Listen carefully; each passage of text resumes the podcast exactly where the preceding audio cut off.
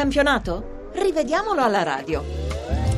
Come sempre un grazie a Lorenzo Balletti per la sua preziosa collaborazione. Cominciamo dalla partita delle 12.30, l'antipasto del Dallara, Bologna-Roma 3-3, l'arbitro era Giannoccaro di Lecce, gli assistenti Paganessi e Preti, il quarto uomo Nicoletti, gli arbitri d'area Orsato e Velotto. Al quarto d'ora del primo tempo la Roma, avanti di un gol, reclama un rigore con Pjanic che viene spintonato e messo a terra da Cone un metro dentro l'area. Per l'arbitro Giannoccaro però non è rigore ma il fallo fallo, c'è tutto. Al ventisesimo Gabbiadini riporta in parità per la seconda volta il Bologna con un tiro dall'interno dell'area sfiorato da Burdisso. Al 54esimo Pasquato porta in vantaggio il Bologna per 3-2 sfruttando uno scontro fra Goicocea e Burdisso.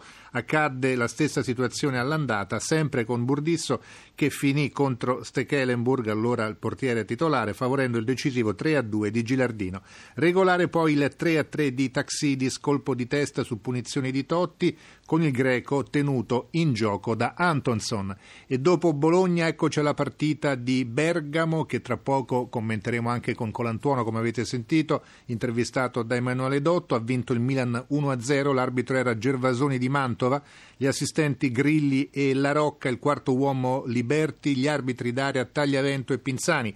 Il primo episodio di questa partita riguarda l'espulsione di Brivio che colleziona due ammunizioni in nove minuti e lascia con un uomo in meno l'Atalanta al tredicesimo della ripresa. Fiscale il primo giallo per un fallo di normale amministrazione su Niang, giusto il secondo per uno sgambetto ai danni di Pazzini.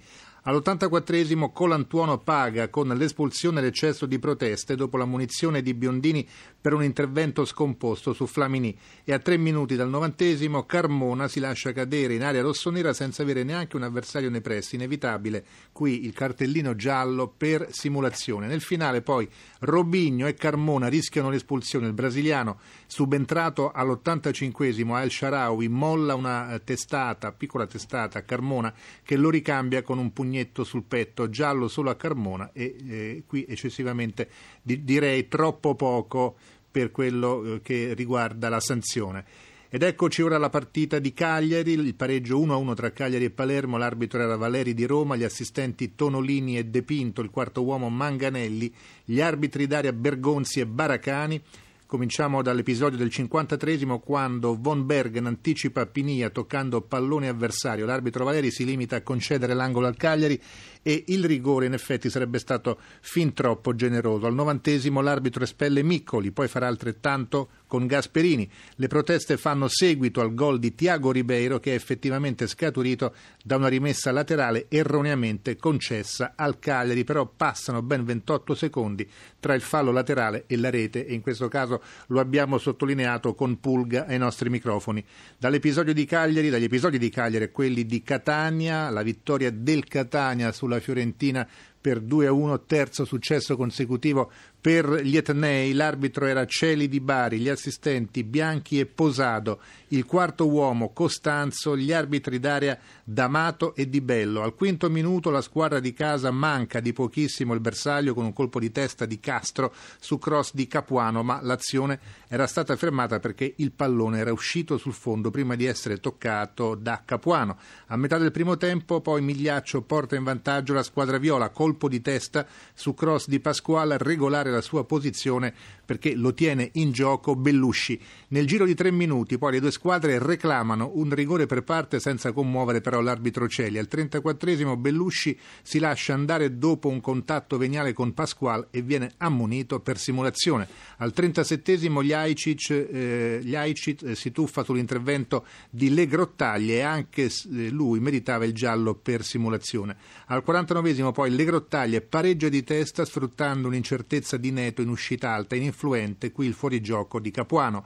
Toni scarica su Andujar una palla gol ma eh, si trovava in fuorigioco. Al 78esimo Aquilani manda quel paese vistosamente cieli dopo che questi non aveva fischiato un fallo di Barrientos sul centrocampista. Aquilani viene espulso, la Fiorentina rimane in 10 e, e poco fa Montella ha dichiarato non mi piacciono certe reazioni e certi atteggiamenti. Ed ora la partita del Tardini, abbiamo appena sentito Donadoni, ricordiamo la vittoria del Napoli a Parma per 2-1, l'arbitro era Rocchi di Firenze, gli assistenti Doboz e Cariolato, il quarto uomo Petrella, gli arbitri d'area Rizzoli e Banti. Al ventesimo il Napoli passa in vantaggio grazie ad uno spettacolare assist in verticale di Zemaili che Amsic devia in rete al volo. Lo slovacco è tenuto in gioco da due avversari e quindi la rete è regolarissima. Nei successivi 12 minuti il Napoli si salva grazie a De Santis e a Hiller che respingono proprio sulla linea di porta i tiri di Sansone e Parolo, il portiere con un colpo di Reni, il centrocampista di testa. In nessuno dei due casi il pallone aveva superato del tutto la linea di porta. Subito dopo questi due episodi il Parma avrebbe meritato il rigore per il fallo di Britos su Rosi in piena aria se l'arbitro Rocchi non avesse fermato l'azione per il precedente fuorigioco di Belfodil. Al 57 l'assistente Cariolato, che in precedenza aveva sbandierato un fuorigioco millimetrico di Pandev, non segnala il fuorigioco di Cavani, che poi viene steso da Paletta in piena area con un duro intervento da dietro e qui Rocchi si limita a concedere un calcio d'angolo invece di assegnare il rigore al Napoli ed espellere Paletta. Decisiva poi la deviazione di Cannavaro sul tiro di Sansone che porta in parità il Parma al 74esimo. Dieci minuti dopo però il Napoli torna in vantaggio con Cavani che scatta in posizione regolare e sfrutta al meglio il lancio di Insigne. Ad un minuto dal novantesimo poi Valdés molla un calcio da dietro ad Amsi che l'arbitro lo ammonisce e probabilmente invece doveva espellerlo. E ora la partita di Genova, Sampdoria Pescara 6 a 0. L'arbitro era Tommasi di Bassano del Grappa, gli assistenti Iannello e Musolino.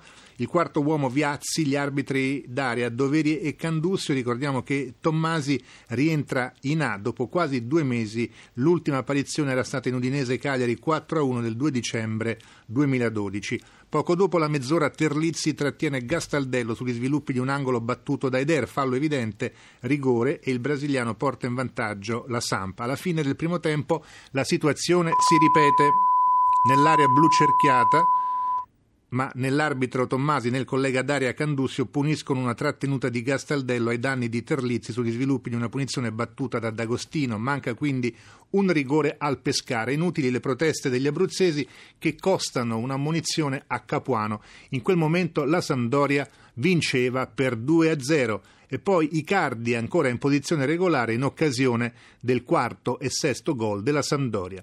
Ora la partita, l'ultima partita eh, di Udine, Udinese batte Siena 1-0, l'arbitro era Peruzzo di Schio, gli assistenti Stefani e Vuoto, il quarto uomo Marrazzo, gli arbitri d'area De Marco e Pairetto, giusto un paio di, episodio, di episodi, Muriel è tenuto in gioco da Contini in occasione dell'azione che permette ai friulani di passare in vantaggio al 35 del primo tempo. E poi giusto il fuorigioco fischiato a Di Natale di poco oltre oltre l'ultimo difensore avversario.